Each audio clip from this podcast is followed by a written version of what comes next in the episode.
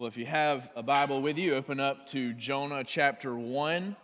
And if you don't, that's all right. You can look on the screens with us this morning. We are continuing our series through the small but very important and impactful book of Jonah. So, Jonah's story is uh, quite famous. Uh, even if you didn't grow up in church, you've probably at least heard something about Jonah and the whale. And so, uh, we are looking at this story and seeing that there's so much more to dive into here. And so we are enjoying each week. I hope you are at least. It's a five week series. And so we're in week three now of five before we finish this great story. So before we uh, dig into it today, let me pray for us and, and we'll get right into it. Lord Jesus, again, we thank you for who you are, for dying for our sins on the cross in our place and raising from the grave. Lord, it is by grace through faith in your name and what you've done for us that we are saved, that we can have a relationship with God forever. And so I thank you for this gospel message, and I pray that it would be so clear and evident in the story of Jonah in our hearts today. It's in your name we pray. Amen. So I like the Olympics. Um, I like watching other people do things that I'll never be able to do. Uh, it's just kind of fun, right? It's very depressing in a way. But every sport in the Olympics is very difficult. At least I would say I, I couldn't do any of those things the way those Olympians do it, right? So there's one sport, though, that I think stands far above the rest. There's one sport that is, no question in my mind, the most difficult Olympic sport, and that is water polo, right? Has anybody even ever tried to tread water for longer than 30 seconds? I mean, really? Like, can anybody do that physically besides these superhuman athletes? Where do these people even come from, right? I don't even know anybody who plays water polo. Maybe there's underground leagues or something I don't know about. But it's, it's an amazing thing to watch because these athletes are incredible. I mean, they can tread water the whole game, right? So if you're not familiar with water polo, essentially it's, it's soccer with your hands in a pool, okay? Like it just blows my mind. Like, how do you do this? And so watching it just makes me tired, and I have no clue. I don't understand because it would be impossible for me, and I probably would be impossible for most of us. We would know pretty quickly, right? We would know pretty quickly that we just, we couldn't go on. Like, yo, coach, I need some help, right? I'm gonna have to either swim to the side here or y'all gonna have to jump in and save me, right? But even even the greatest water polo player in the world, right? Maybe you have his or her poster or something in your wall at home. I don't know. I don't know who that is, okay? But the greatest water polo player of all time, even that person could not continue on treading water forever. Right? I mean, they might can go, I don't know, 40 minutes, however long a match is. They can go the whole time perhaps with very little breaks. But no human could do it forever. For a moment, there would be this sense of panic, there would be this sense of anger because you know that you're in danger. You know that you're about to sink and you will drown if you don't swim to the side or someone throws in a life preserver of some kind for you. And I think that feeling, that feeling like you're treading water and you know you just can't keep it up, that is exactly how our sin makes us feel over time. That's exactly how we feel that we can't keep going. We know we're trying to do the wrong thing and it's not working and we can't keep it up. It's exhausting. Jonah has been treading water spiritually for quite a while at this point, even though we're still in the first chapter. This disobedience, his disobedience has led to a complete unraveling of his life, a downward spiral. If you think about his choices that he's made, I mean, he heard the call of God, he knew what God wanted him to do, it was very clear, and yet he disobeys, he runs literally in the opposite direction, as far away as humanly possible at the time in the ancient world. He doesn't want to obey God's calling on his life and plans for him and his word that is extremely explicitly clear. He thinks he knows a better way. And so his choices to flee and run away from God, his choices to board that ship on its way to Tarshish and to get on that ship and to go with those sailors to run away from God, those choices have led him, as we saw at the end, right, last week. God sent this, this violent storm to get Jonah's attention. And so the sailors realized that Jonah was the problem, and so they tossed him overboard into the ocean, into the Mediterranean Sea. And so Jonah has truly reached a low point in his life.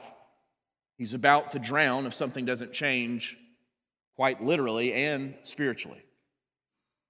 So he's going down further and further. He can't tread water forever. And that's exactly where we pick up with this great story as we left off last week in verse 16. We're going to pick up in verse 17 today. Jonah chapter 1, verse 17. What's happening to Jonah? We would assume that he would die after being thrown into this storm out of the ship in the middle of the Mediterranean Sea. We would assume that he's as good as dead. But here's what happens. Verse 17 And the Lord appointed a great fish to swallow up Jonah. And Jonah was in the belly of the fish three days and three nights. Now, is it a whale? Is it a fish? Right? I mean, I hear, you know, it's funny to hear people like kind of say, well, it wasn't, it doesn't say a whale, it said it was a fish, right? Well, actually, the Hebrew word, just so you know, is a general term for an aquatic beast, all right? So there was an aquatic beast. Of course, it says fish, so we're, ma- we're imagining something probably like a, a really large whale, which, as you know, I mean, some of those whales can be longer than school buses, right? So this is a huge whale that God, and keep in mind here, don't get too distracted by the well, okay? Like, well, is that, is that humanly possible, right? Don't get too distracted by that because we're talking about a God, the God who created the moon and the sun and the stars and the planets, spoke them into existence, we're talking about a God who raises Jesus from the dead. So if you can't believe that Jonah was actually swallowed by a whale, then I don't see how you could possibly believe that Jesus was raised from the grave. So let's just don't let that be a mental block, right, in your head. This is God we're talking about, so he can do and cause anything in nature to behave miraculously in this way. But can you imagine how terrifying that must have been? Right? I mean, not only do you think your life is over, because you've been thrown overboard into the raging sea. But now, as you're treading water, you can't imagine that you're going to get out of this somehow alive. And then, whether Jonah even realized what was happening or not, you know, and you got to wonder like, did he see this whale coming up? like, did he see it coming, or was he facing the other way and did it just, did it just overtake him? Uh, we don't know. But you have to wonder if Jonah thought that that was him dying. As everything grew dark, and all of a sudden he's in this nasty, smelly place, right? It's cramped, it's, it's crowded in there, right? It kind of sounds like a teenager's bedroom, you know what I mean? Like it's even worse than that, right? He's in there and it's just, it's terrible. It's the most frightening experience. You can't see your hand in front of your face. Maybe he thought he had died, but he realizes that he's alive and he cries out to God. Before we see what Jonah said, notice here that it said, the Lord appointed. God was saving Jonah's life by putting him in the belly of a beast, the most unlikely place of salvation. But God, in his grace, see, Jonah should have drowned, right? Jonah should have died right there. But God, in His grace, provided a vessel of salvation. So Jonah has hit rock bottom, truly. But now he has some time to reflect and think about his life, to think about what has gotten him to this low point, this dark point in his life. God has gotten his attention. And so finally, finally, after trying to run away from God's presence, knowing that he was doing the wrong thing over and over, making poor choices bad decisions, not in accordance with God's will. He knew that. He belonged to God. He was a child of God. Let's get, let's get that right. He was a prophet of God, by the way, not just a, a believer, but he was a, he worked for God, right? He was a prophet who proclaimed God's message in the ancient world to the Israelites. And so Jonah knew God's presence, but he was trying to get away from God, deliberately disobeying, chasing idols in his life. And so after all that time, God gets his attention, gets him in a place where he is forced, he is forced to think about who he is, who God is, and what in the world is going on in his life. He cries out to God, and here's his prayer. Let's read it. So we're going to read the whole prayer. It's the whole, uh, almost the whole chapter, Jonah chapter 2, verses 1 through 9. Here we go. Then Jonah prayed to the Lord his God from the belly of the fish, saying, I called out to the Lord out of my distress, and he answered me. Out of the belly of Sheol I cried, and you heard my voice. Where you cast me into the deep, into the heart of the seas, and the flood surrounded me. All your waves and your billows passed over me. Then I said, I am driven away from your sight, yet I shall again look upon your holy temple. The waters closed in over me to take my life. The deep surrounded me. Weeds were wrapped about my head at the roots of the mountains. I went down to the land whose bars closed upon me forever. Yet, you brought up my life from the pit, O Lord my God. When my life was fainting away, I remembered the Lord, and my prayer came to you into your holy temple. Those who pay regard to vain idols forsake their hope of steadfast love. But I, with the voice of thanksgiving, will sacrifice to you what I have vowed I will pay.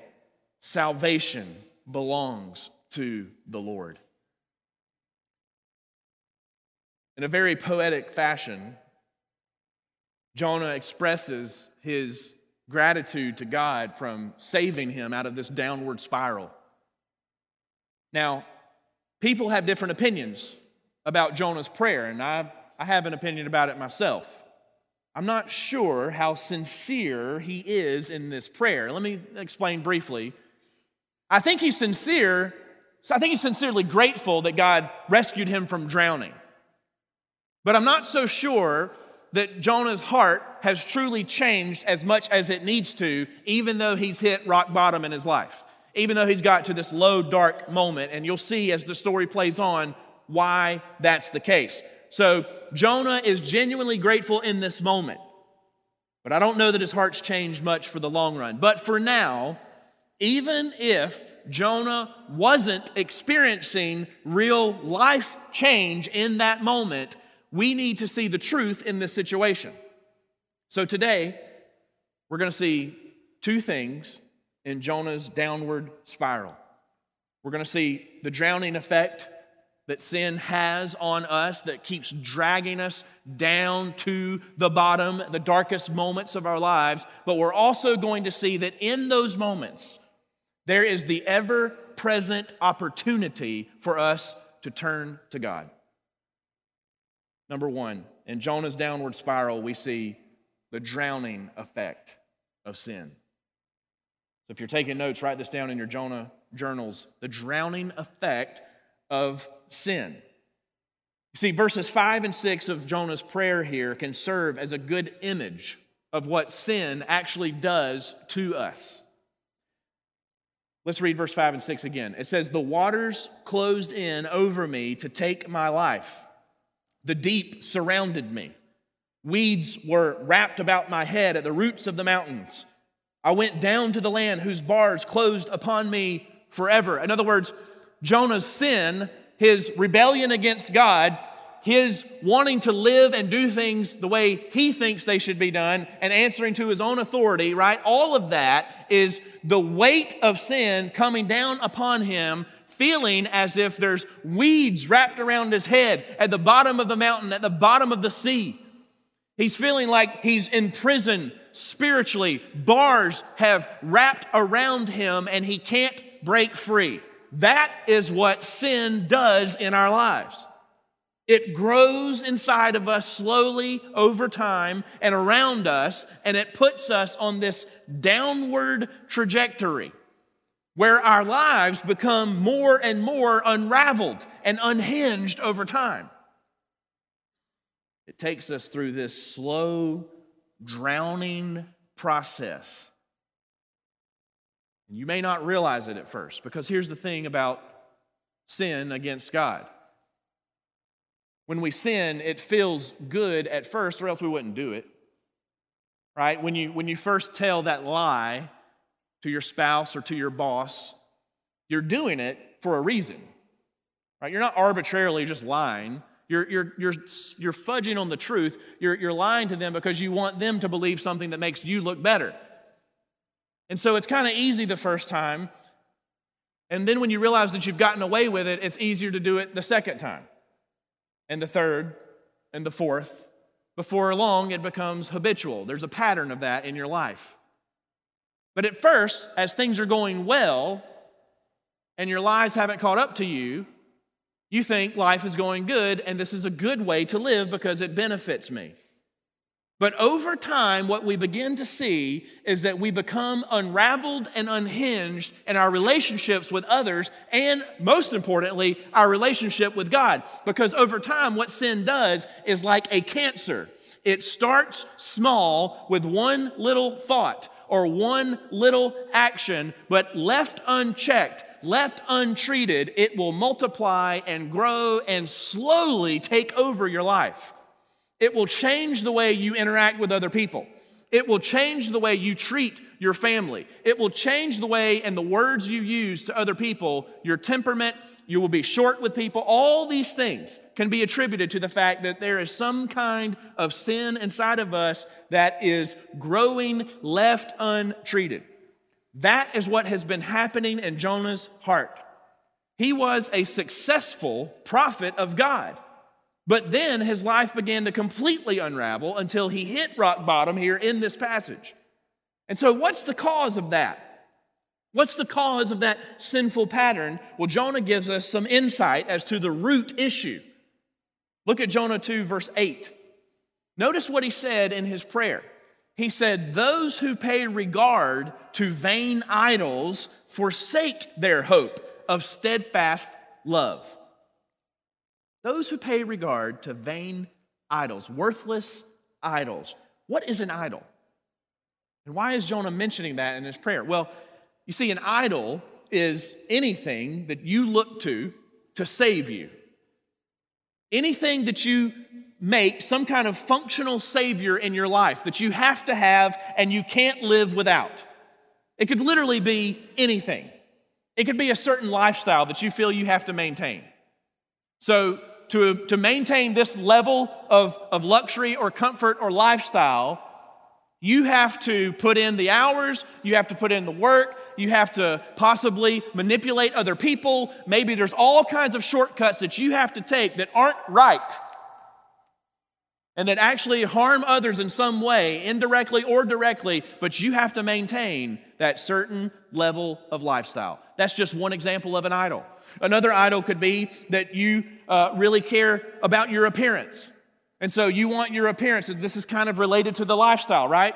And so you will throw money at things that, at better clothes and, and bigger cars and bigger house because all of these things are important to your appearance to others.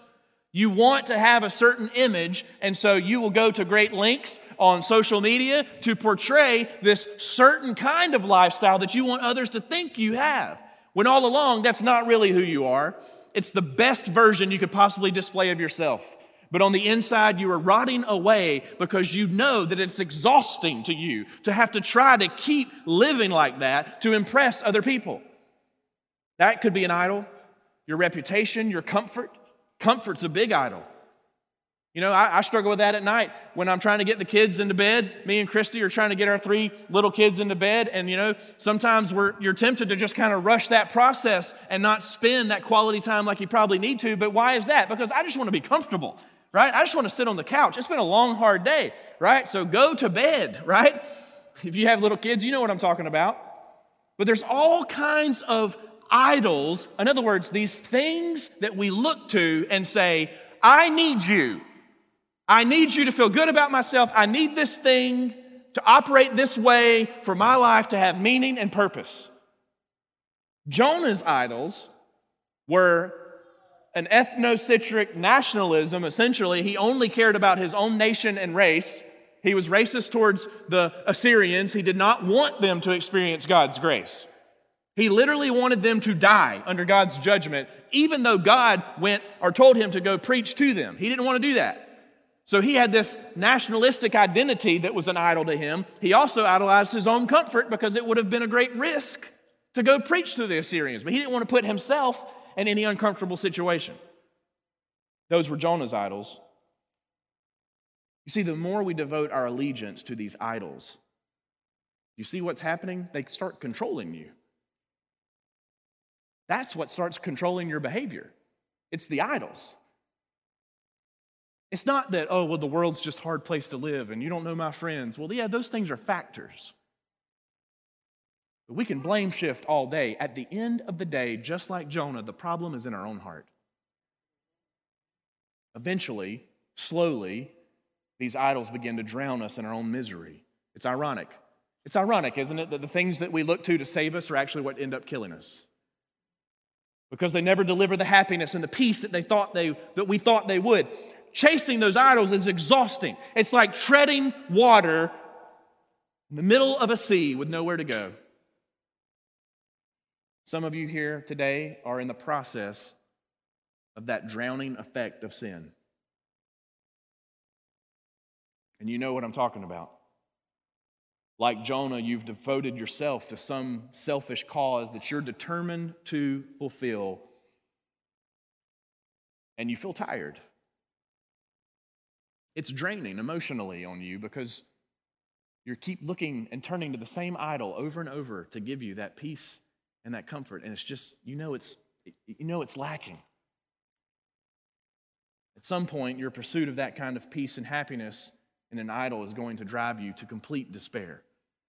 And I'm not trying to sound gloom and doom here, but that's exactly what we see in this story. You will begin to suffer because of your idols. And so will the others in the, in, that you love in your life. They will start to see it. They will start to suffer. You know, our sin is never as private as we think it, as we like to think that it is, because it affects our character, which in turn affects how we treat others. There are so many sins that we all struggle with to some degree that we think, we think, you know what, this is just my thing. You know, it's not affecting my spouse. It's not affecting my kids. It's not affecting my work. It's not affecting the church. But that is part of the lie. That you can handle it, that you can manage it on your own, and that over time, other people will be safe from your own personal problem. And that is not true. Jonah probably thought that he was privately going to hide in that ship when he went down into it to sleep as he was sinning against God. But who else was affected by his sin? The sailors were affected. Who else was affected? What about the people of Nineveh who were supposed to be hearing the message of God that Jonah didn't go give them? They were affected. Some people were affected directly by the action of his sin, while others were affected indirectly by the inaction of his sin. And that's what sin does. As it continues to drown us, it keeps us indifferent to the needs of others. It turns your attention only to yourself. It's inherently narcissistic. We can only think about ourselves and what will advance our own agenda. We can only think about ourselves and how much better we can be. It pushes us further and further down to those deep, dark places in our lives where we never thought we'd end up. And that, that might be where some of you are today. Maybe you have hit rock bottom, and maybe nobody knows that but you. Because you have a great way and you've become a master of hiding your inner struggle. So, what do you do then? Well, that brings us to the second thing we see in this prayer today. In Jonah's downward spiral, not only do we see the drowning effect of sin, but you know what else we see? The ever present opportunity for repentance. Ken read part of Psalm 139 to us during the worship earlier. Look again at verses 7 through 10. The psalmist says, Where shall I go from your spirit? Or where shall I flee from your presence? If I ascend to heaven, you are there. If I make my bed in Sheol, that means realm of the dead. If I make my bed in the realm of the dead, you are there. If I take the wings of the morning and dwell in the uttermost parts of the sea, even like Jonah, even there, your hand shall lead me, and your right hand shall hold me. That is a beautiful truth that if you belong to God, His hand holds you forever, even though you try to run away. Do you think really that you can escape the presence of an omnipresent God, an all present God? Richard Coekin says, We can never be too lost for God to find us. Let me say that again. You can never be too lost for God to find you because God is everywhere. He sees your every move, He knows your every thought. He created you and He knows you and He knows the next step you're going to take. You cannot escape the presence of God as hard as you may be trying now, as hard as you have tried in the past. Jonah wasn't too far gone for God's grace to get a hold of him. Look at verse 6 again. He said, I went down to the land whose bars closed upon me forever, yet God was there and what happened? You brought up my life from the pit, O Lord my God. Jonah was at the lowest, darkest point in his life because of his own decisions, because of his own sin. Yet, even there, even there, there was an ever present opportunity for him to repent and turn back to God. Oh, let's talk real quick about repentance, okay? That's a word that we see in the Bible a lot. The Bible uses that term, that phrase a lot repentance. And so the fact that it's all over the Bible shows us how important that topic actually is. So we should listen, we should pay attention to what it means. Here it is. When Jesus comes on the scene as an adult starting his ministry in Mark chapter 1, one of the first things he says is repent and believe in the gospel. Now, what is repentance? You see, repentance means to turn around. It means that you were on this path, chasing your idols, chasing your sin, thinking that that was going to save you and make you a better person and impress all the people in your life, right? But repentance means that you wake up and realize that these things are not fulfilling like I thought they were. These things are leading to death, a downward spiral that is unhinging my life. And so you wake up, you realize God's goodness, you turn around, and God puts you by faith in His name on a different path. That's exactly what repentance is it is turning around and going back to God if you knew Him all along and you were running away. It doesn't mean, by the way, that you're never going to struggle again. It doesn't mean that you're never going to sin again. That's not what that means. But it does mean that you're going in a new direction now. You've confessed your sin and you've turned to Christ's authority over your sin instead of facing or submitting to the authority of your sin over you. That's exactly what Romans 6, Paul says in Romans 6 14. It's an issue of whose, whose authority are you really submitting to, right? What are you pledging your allegiance to? What are you worshiping? Romans 6 14, Paul says, For sin, this is true for the believer, right? Sin will have no dominion over you since you are not under law, but under grace.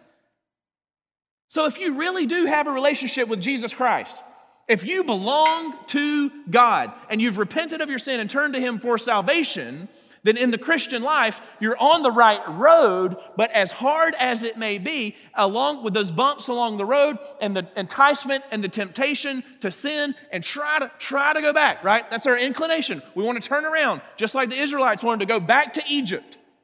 When they were in the wilderness, they didn't think that was where God wanted them to be.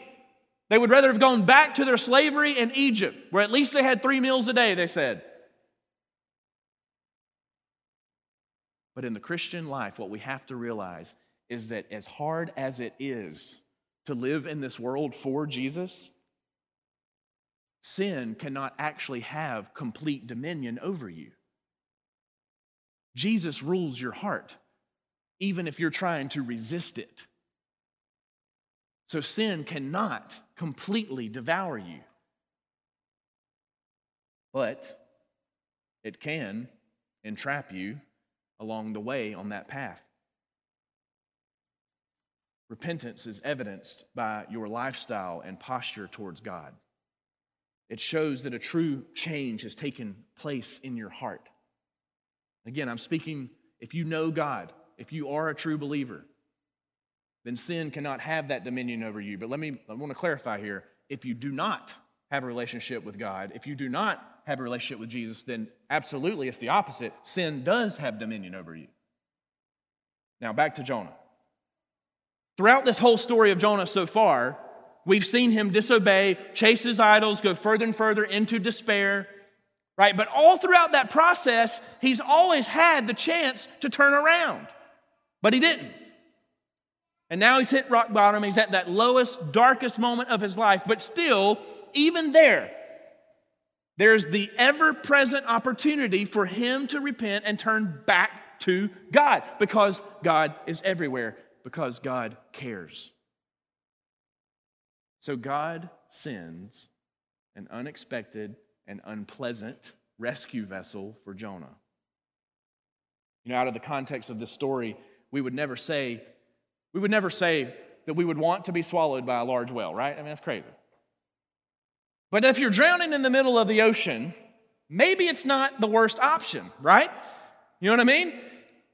Some of you may be in that moment right now.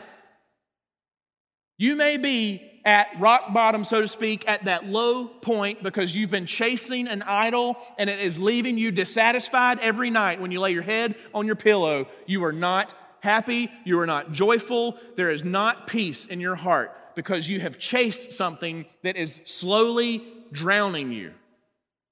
But maybe, maybe God has allowed you in His grace, the unfathomable, unthinkable grace of God, maybe He has allowed you to get to that point so that you will wake up like Jonah and realize what you really need.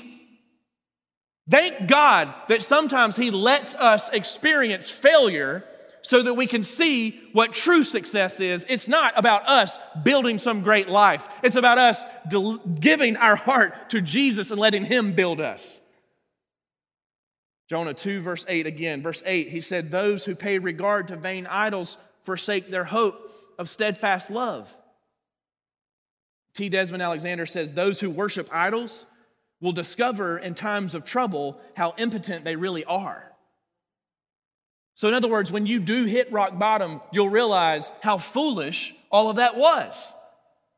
When you realize, right, eh, eh, just think of it this way if the richest person in the world was on his or her deathbed with a terminal illness, their money would mean nothing in that moment. All the money in the world could not save that person from death. It would be powerless. So when you reach that low point in your life, if some of you are there now, wake up and realize the powerlessness, the fakeness, and the idols that brought you to that point. They have no power. If you cry out to God like Jonah, the good news is that God will give you the opportunity to turn back to Him. And like the belly of that whale, the rescue vessel may be very unpleasant. So, what I mean is, your rescue vessel for repentance, when you hit the bottom, when you're at that low, dark point of your life, it might be rehab. You may need to go to rehab for an addiction, and that's difficult. And maybe you don't want to do it and you don't want to stick with it, but that is the well that God has sent you. It may feel like a prison, but that's exactly where He wants you to be because He's turning your life around. It may be marriage counseling. You don't want to go through that. You don't want to sit there and have to admit things and confess things. You don't want to have to go through that hard work of what it's going to take for your marriage to survive. But that's the well. Maybe that's the well that you need. And it's going to feel like a prison for maybe three days or three nights or three weeks or three months.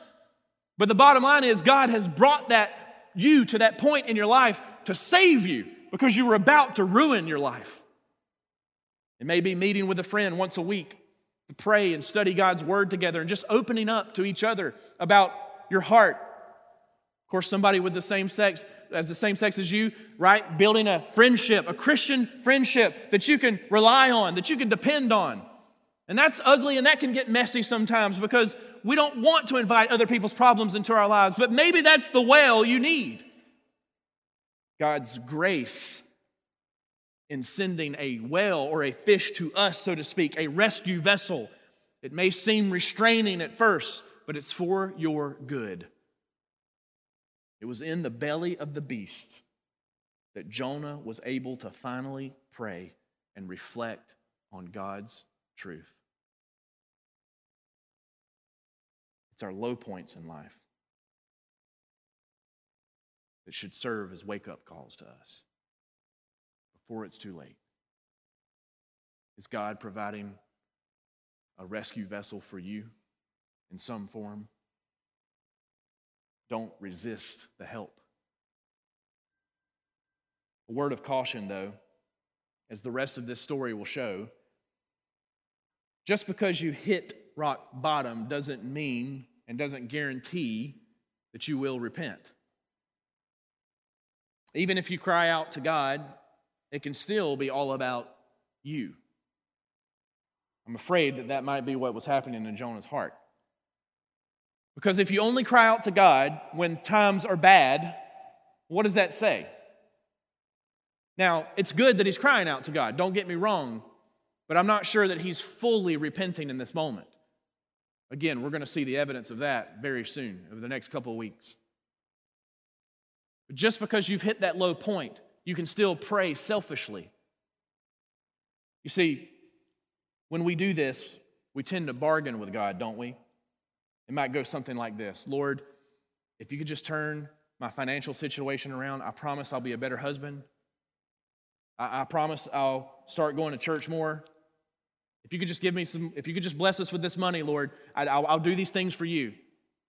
Like we start haggling with God like he's a street vendor. Hey, let me let, let's try to knock that price down a little bit. I don't want to have to commit too much here, Lord, but I do need your help. And so we do that. See, Jonah's grateful for God saving him from drowning, but that's it. Did you notice this? The problem with Jonah's prayer, it's not, that, it's not what he's saying, because what he is saying is true, it's what he's not saying. Genuine repentance, right? He doesn't mention anything here about the sailors. He doesn't mention anything here about Nineveh, the people he was supposed to go pre- preach to. Did you notice? There's nothing in his prayer about actually confessing his own sin. Thank you, Lord, for saving me, but I still kind of want to answer to myself. Thanks for helping me out from drowning, but I still kind of want to do my own thing. Hitting rock bottom does not guarantee that your life is going to change but there is the opportunity for it to. But you can't submit to your own authority and the authority of your idols. Genuine repentance takes the focus off yourself and constantly seeking to meet your needs and turns the attention to reconciling with those you've wronged and serving the needs of those you've ignored. But for today's story, we see in Jonah's downward spiral that drowning effect of sin is real. But there is always that opportunity to repent and turn back to God. I think the question we need to ask ourselves is why keep treading water? Why tread water in our sin when the life draft, the rescue vessel we need, it's right there? if your life is hidden in Christ, then He is your saving lifeboat. Because here's the amazing truth of the gospel when you turn away from your sin and seek God's forgiveness, He will forgive you. When you turn to Jesus to be your Savior instead of yourself and your idols, you know what happens? A gracious God looks at you with compassion. If you humbly approach Him and confess your sin to God, your Creator, He will look on you with love and care and compassion, and He will forgive you. Our God is a forgiving God. I don't care how much bad you've done. I don't care what you've done. I don't care how far gone you think you've gone. If you think you're too far gone, you're not farther than Jonah. And look how God rescued him. Cry out to God. The God of grace and forgiveness, He can rescue you in whatever situation you have found yourself in. When that happens, you become united with Jesus in his death and resurrection. And what that means is that his life becomes your life, his death becomes your death. Listen to the way Paul said it. In Romans 6, verses 4 and 5, he said, We were buried, therefore, with him by baptism into death in order that, just as Christ was raised from the dead by the glory of the Father, we too might walk in newness of life. For if we have been united with him in a death like his, we shall certainly be united with him in a resurrection like his. The three days and nights that Jesus spent in the tomb, being united with Christ in salvation, that means that that was you in the tomb. It might as well have been you because when he rose from the grave, that was you rising to new life because you've been united with Jesus through faith. So, what that means is beautiful for your life. It means that you don't have to chase idols. You don't have to try to maintain a certain level of lifestyle because you've been given the riches of God in Christ Jesus for all eternity. And so you find your peace in that future eternal home, not the temporary home of this earth that wastes away. It means that as you struggle to try to keep up that appearance and that reputation for others, it means that you don't have to bow down to that idol. You submit to Jesus and you have his record credited to your account, so his reputation. That's what you're living for, not your own. And so that frees you to be at peace with God and others. It frees you to love others and serve them without putting your selfish, manipulative motives ahead of anything or anyone. Jesus is the greater Jonah who cast himself into the storm of your sin, sacrificing himself, dying and spending three days and nights in a tomb so he could raise to new life and give you a home in the presence of God forever. He did that in your place. So if you feel like you're treading water today, I know you're probably exhausted. Chasing our sin, chasing our idols is an exhausting way to live for every person. So repent. The opportunity is there today. It's not going to be easy. There will be difficult work to do but it is worth it in the end. Stop treading water in your sin today. Climb into the lifeboat that is already there for you and find rest for your soul. Jesus said in Matthew 11 28, Come to me, all who labor and are heavy laden, and I will give you rest. So maybe we need to cry out to God. And I encourage you, you could use Psalm 61 as an example. You could pray this in just a minute. You could say, Hear my cry, O God. Listen to my prayer. From the end of the earth, I call to you when my heart is faint. Lead me to the rock that is higher than I. The rock is Jesus Christ Himself. If you've hit rock bottom, or you're just treading water and you know that you're submitting your heart and your life to some kind of idol, some kind of object, some kind of mission that you've created to make much of yourself, if you confess that to God today, you can turn around. It is not too late, no matter who you are. Don't miss that opportunity today. Salvation belongs to the Lord, and it can be yours. Would you pray with me now? Lord Jesus, we love you, and we are so grateful that you gave up your life in our place for us so that we could find true life in you. Lord, would you have mercy on us and forgive us? Hear our cry, O God, as the psalmist said in Psalm 61 Lord, listen to our prayers.